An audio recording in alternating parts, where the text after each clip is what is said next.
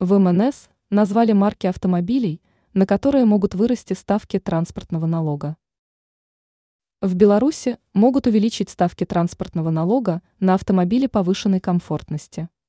Такую информацию 9 ноября озвучил начальник главуправления налогообложения физлиц Министерства по налогам и сборам Андрей Ковалевский.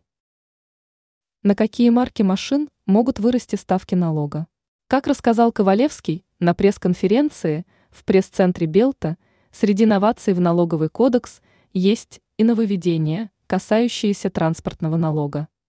По словам представителя МНС, если для основной категории граждан предусмотрена обыкновенная индексация ставок в пределах до 10 рублей, то для владельцев авто повышенной комфортности и премиум-класса сроком выпуска не более трех лет предлагается увеличить ставку в 10 раз. По данным органов регистрации, данное нововведение затронет почти 2,000 авто. В перечень, который предстоит определить правительству, войдут премиальные марки. Можно смело назвать Ferrari, Maserati, Maybach, отдельные модели марок Mercedes, BMW, Audi, рассказал Ковалевский, уточнив, что обычные линейки премиальных брендов будут облагаться обычной ставкой.